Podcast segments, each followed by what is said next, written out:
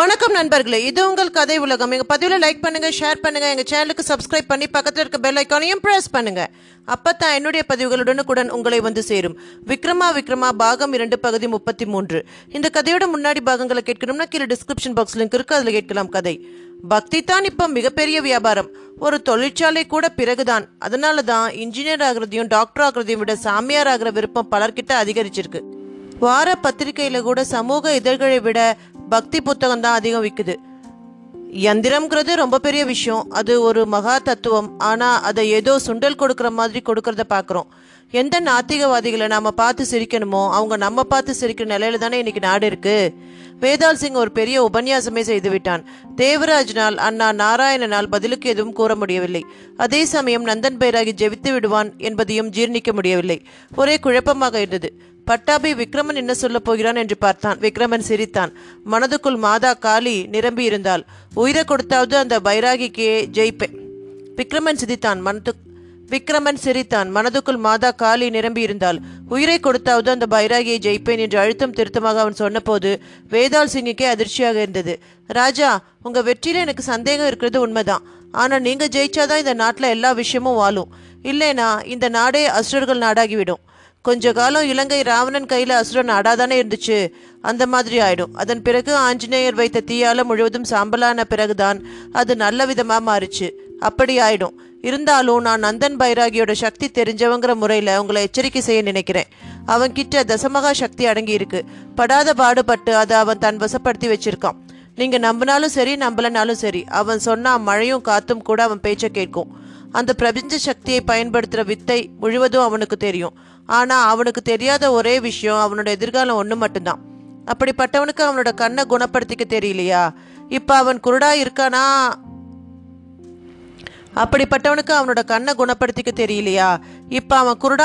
இளைய வல்லுவன் எனக்கு சொன்னாரே. இருக்கலாம்.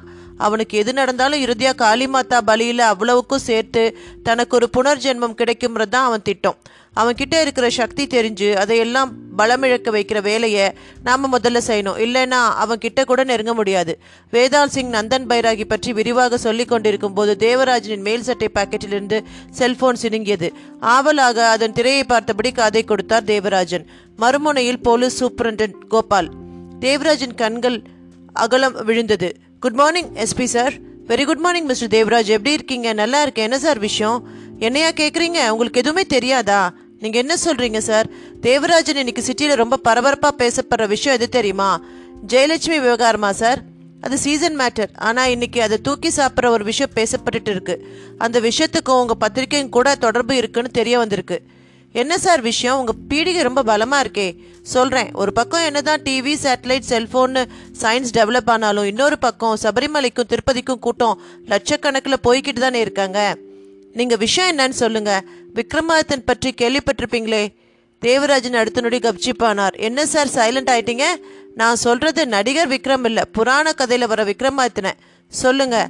அவர் திரும்ப வந்து பிறந்திருக்காராம். கிட்டத்தட்ட அவர் தான் கல்கி அவதாரமாம். அக்கிரமம் அதிகமாயிட்டதால அடக்க வந்துட்டாராம்ல அப்படின்னு ஊரில் பேசிக்கிறாங்களா? நீங்கள் என்ன ஆப்பிரிக்காவில் இருக்கீங்க? உங்கள் காதில் இது எதுவும் விழலையா சார்? வதந்திங்களை நான் எப்பவும் லட்சியமே பண்ணுறதில்ல. முதல்ல நானும் வதந்தின்னு தான் நினச்சேன். ஆனால் நடக்கிறத பார்த்தா வதந்தியா இல்லை யாராவது திருசமம் பண்ணுறாங்களான்னு ஒரே டவுட்டாக இருக்குது. சரி, நான் இந்த விஷயத்தில் என்ன செய்யணும்? விக்ரமாதித்தனுக்கு அடைக்கலம் கொடுத்துருந்தா அது தப்பு. அவனை உலகத்துக்கு அறிமுகம் செய்யணும். ஜோக் அடிக்கிறீங்களா? அப்படித்தான் என் நிலைமை இப்போ இருக்குது. வல்லுவகுடிங்கிற ஊரில் வேலாயுதம்னு ஒருத்தர் செத்து போயிருக்கான். அவனை கொண்டு போய் புதைச்சிட்டும் போயிட்டாங்க. ஆனால் புதைச்ச போனால் உயிரோடு எழுந்திருச்சு மெட்ராஸ் சிட்டியை சுற்றி வந்துட்டுருக்குன்னா நம்புவீங்களா? அப்புறம் என்ன? அப்புறம் விழுப்புரம் அந்த வேலாயுதம் உங்கள் பத்திரிக்கையில் வேலை பார்க்குறத நீங்களும் ஒத்துக்கிட்டு இருக்கீங்க. இதை ஒரு டாக்டரே எனக்கு ஃபோன் பண்ணி சொல்கிறாரு. சார், எனக்கு வேலாயுதம்னு யாரையும் தெரியாது. அந்த நபர் பொய் சொல்கிறாரு. தெரியும், இப்படித்தான் நீங்கள் சொல்வீங்கன்னு. அதுவே உண்மையாகவும் இருக்கட்டும். அதே சமயம் நீங்கள் எச்சரிக்கையாக இருங்க. அந்த ஆஸ்பத்திரியில் ஒரு பேஷண்ட் அட்மிட் ஆகியிருக்கார்.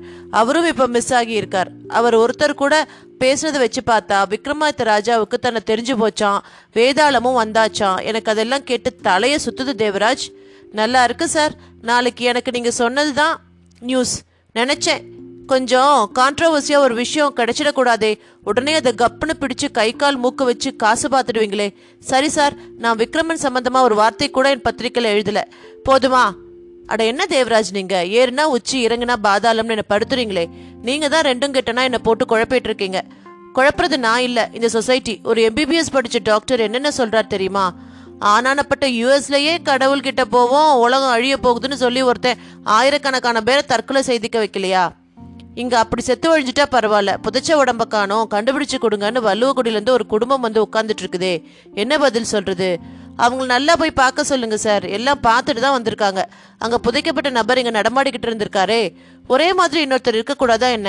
அப்பா அவரை நேரில் வர சொல்லுங்க. எதுக்கு ஓடி ஒழியணும்? அப்படியா சமாச்சாரம்? அதுவே தான் கேட்டதுக்கு உங்கள் பத்திரிக்கையில் தான் வேலை செய்கிறதா சொல்லியிருக்கான். நீங்களும் கவனமாக இருங்க. Okay sir, thank you so much. நன்றி சொன்னால் பத்தாது, உங்கள் ரிப்போர்ட்டர்கள் கிட்ட சொல்லி கொஞ்சம் சிஐடி வேலை பார்க்க சொல்லுங்கள். விக்ரமாதித்தன் விஷயம் வதந்தினா அது வதந்தின்னு சொல்கிற கடமை நமக்கு இருக்குது. உண்மைனா எஸ்கேப் எஸ்பி கேப் விட்டார். உண்மைனா நான் ஒரு மடையன். எந்த காலத்தில் இருந்துக்கிட்டு என்ன விஷயம் பேசுகிறேன்னு பாருங்கள். விக்ரமாதித்த ராஜா பிறந்துட்டாருங்கிறத ஏதோ ஒரு வகையில் நானும் நம்பியிருக்கேன். அதுதான் அப்படி ஒரு வார்த்தை என் வாயில் வந்துடுச்சு. எல்லாம் டிவி சீரியல்கள் பார்க்குறதோட எஃபெக்ட், அதை கொஞ்சம் குறைச்சிக்கணும். பை தி பை, எங்கள் டிபார்ட்மெண்ட்டில் இருந்து என்கொயரிக்காக உங்களை பார்க்க வருவாங்க, கோஆப்ரேட் பண்ணுங்க. எஸ்பி ஒரு வழியாக பேசி முடிக்க தேவராஜனும் செல்போனை அணைத்தவராக விக்ரமனை பார்த்தார். சார், விஷயம் கைமீறி போயிட்டு இருக்கு. விக்ரமன், என்ன சார்? நீங்கள் இருக்கிற உடம்பால் இப்போ உங்களுக்கு புது பிரச்சனை. உடம்புக்கு சொந்தக்காரங்க இப்போ இந்த ஊரில் தான் இருக்காங்க. உங்களை தேடி ஊர் பூரா போலீஸ் ரோந்து சுற்றிக்கிட்டு இருக்கு. அப்போ என்ன சார் செய்கிறது? உடனடியாக உங்களுக்கு வேற ஒரு உடம்பு தேவை. அதுக்கு இப்போ எங்கே சார் போக? எந்த ஒரு புதைச்ச உடம்பு கொண்டு வந்தாலும் அது ஆபத்து தான். உடம்புக்கு உரியவங்க பார்த்துட்டா அப்புறம் விவகாரம் தான். நந்தன் பைராகி கிட்ட உங்கள் உடம்பு இருந்தால் அங்கே போய் அதில் புக வேண்டியது தானே? இல்லை, பைராகி எப்போ போய் பார்த்தா கதையே கெட்டுடும். பைராகி தன் காரியத்தை சுலபமாக சாதிச்சிடுவான். பைராகியங்க தேடி வந்துட்டா வரட்டும், அப்போ பார்த்துக்கும். இப்போ உடனடியாக செய்ய வேண்டியது இந்த உடம்பை விட்டா வரட்டும், அப்போ பார்த்துக்கும். இப்போ உடனடியாக செய்ய வேண்டியது இந்த உடம்பை விட்டாக வேண்டிய ஒரு செயலை. அது மட்டுமல்ல, இந்த உடம்பை பழையபடி வல்லுவகுடி மயானத்தில் கொண்டு போய் புதைச்சிடணும். அதுதான் ரொம்ப ரொம்ப முக்கியம். அண்ணா தீர்க்கமாக சொல்லும் போதே அங்கே வல்லுவகுடி இளைய வல்லுவன் நுழைந்து கொண்டிருந்தான். அவன் கைகளில் பிரதானமான நந்தன் பைராகியின் எதிர்காலத்தை கூறும் ஏட்டுக்கட்டு.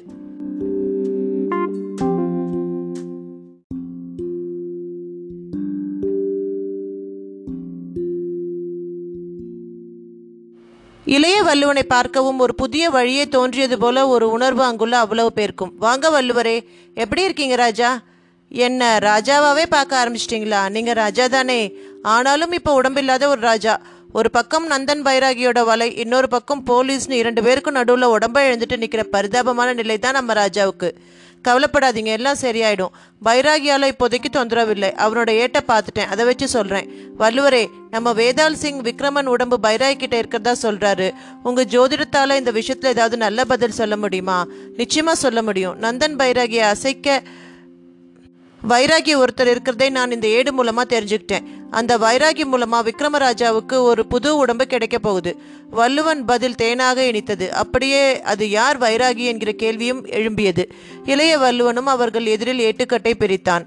பொடிப்பொடியான எழுத்துக்களில் பைராகியின் நாடி நீண்ட பாடல் வரிகளில் பொருளை சொல்லிக்கொண்டே போனது. பைராகியின் பிறப்பு, தாய், தந்தை, பெயர், நட்சத்திரம் என்று எல்லாமே விலாவரியாக வெளிப்பட பைராகியின் ஜென்மகாண்டம் அவனை அசுர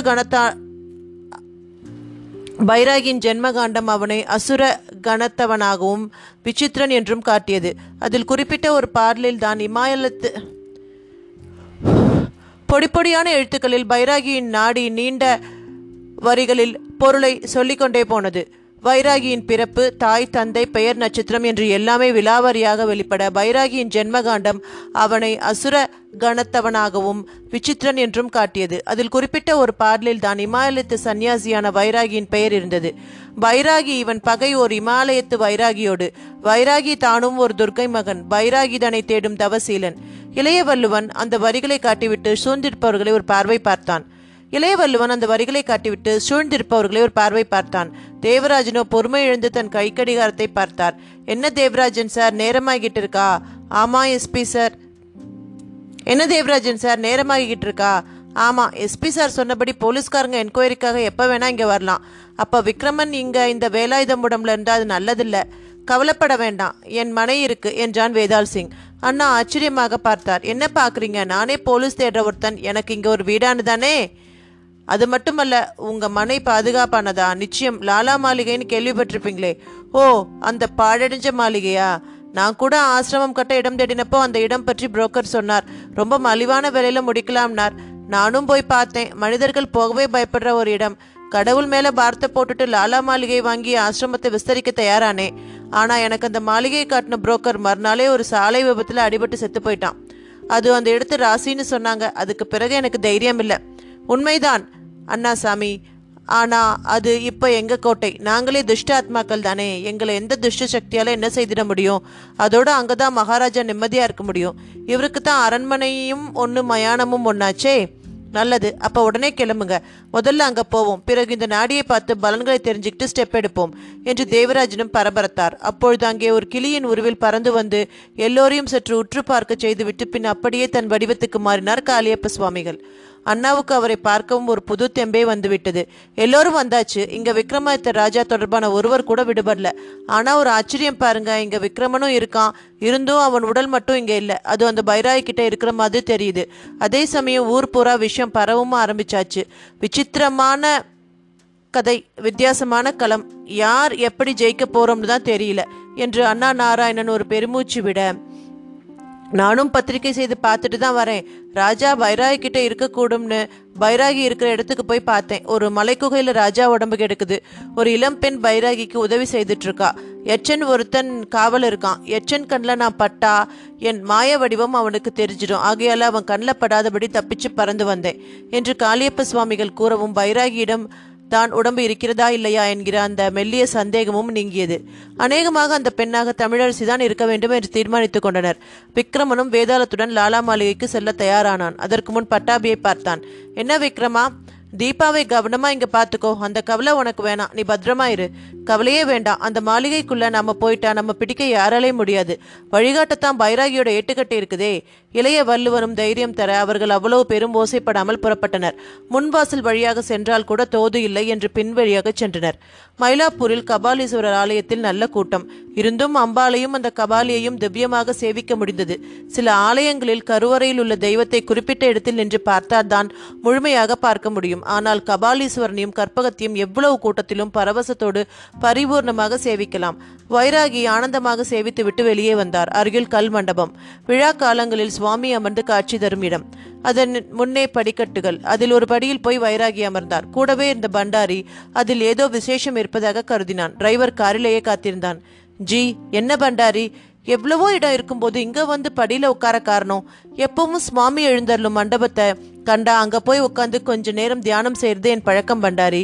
இங்கே உள்ள வெளியில் கோவில் மந்திரங்களோட சப்த அலைகளும் பக்தர்களோட அமைதியான மனப்பாகும் கலந்து இங்கே மட்டும் காஸ்மிக் எனர்ஜி வித்தியாசமான சக்தி கொண்டதாக இருக்கும். அதை தியானம் புரியும் போது நம்ம உடம்பு உணரும். அந்த எனர்ஜி பரவும் போது உடம்புல ரத்த ஓட்டம், திசு அமைப்பு, இதில் எல்லாம் ஒரு புத்துணர்ச்சி பரவி தோஷ படிமங்கள் இருந்தால் அது நீங்கிவிடும். ஓ, அதனால தான் கோவிலுக்கு போனால் கொஞ்ச நேரம் உட்காந்துட்டு வர சொல்கிறாங்களா? ஆமாம். ஆலயத்துக்கு போனால் அமரணும். ஆற்றுக்கு குளிக்க போனால் ஆற்றை வணங்கிட்டு தான் குளிக்கணும். அப்படியே அந்த தண்ணியை ஒரு மடக்கு குடிக்கணும். வெளியே புறப்படும் போது வீட்டில் அம்மா அப்பா இருந்தால் அவங்கக்கிட்ட சொல்லிட்டு தான் போகணும். காலை மாலையை சூரியன் உதிக்கும் போது அஸ்தமிக்கும் போது வீட்டில் விளக்கு ஏற்றணும். தினமும் ஒரு சிறு செடிக்காவது தண்ணீர் விடணும். காக்கைக்கோ இல்லை குருவிக்கோ, அதுவும் இல்லை எறும்புக்கோ ஒரு கைப்பிடி அன்னமாவது தினம் ஒரு மனிதன் கொடுக்கணும். இதெல்லாம் செலவு இல்லாத சாதாரணமாக கடைபிடிக்க முடிந்த மகாசக்தியுள்ள விஷயங்கள். பைராகி சொல்ல சொல்ல அதை எழுதி கூட வைத்துக்கொள்ளலாம் என்று தோன்றியது பண்டாரிக்கு. கோவில் மணி சப்தமும் ஆமோதிப்பது போல ஒலித்தது. அப்படியே அருகில் அமர்ந்தான். அவன் தோளில் தான் தொங்கிக் கொண்டிருந்தது ஜோல்னாப்பை. அதில் அபூர்வமான விக்ரமாதித்தன் பற்றிய 32 காண்ட ஏட்டுக்கட்டு. சரிபாதி ஏட்டுக்கட்டுகளை பார்த்தாகிவிட்டது. 17வது காண்டத்தை தான் பார்க்க வேண்டும். பைராகியும் அதன் நினைவுக்குள் விழுந்து, பண்டாரி அந்த ஏட்டை எடுத்துப்படி என்றார். ஒரு ஆச்சரியம் போல பிரசாத விநியோகம் அப்பொழுது தொடங்கி இருந்தது.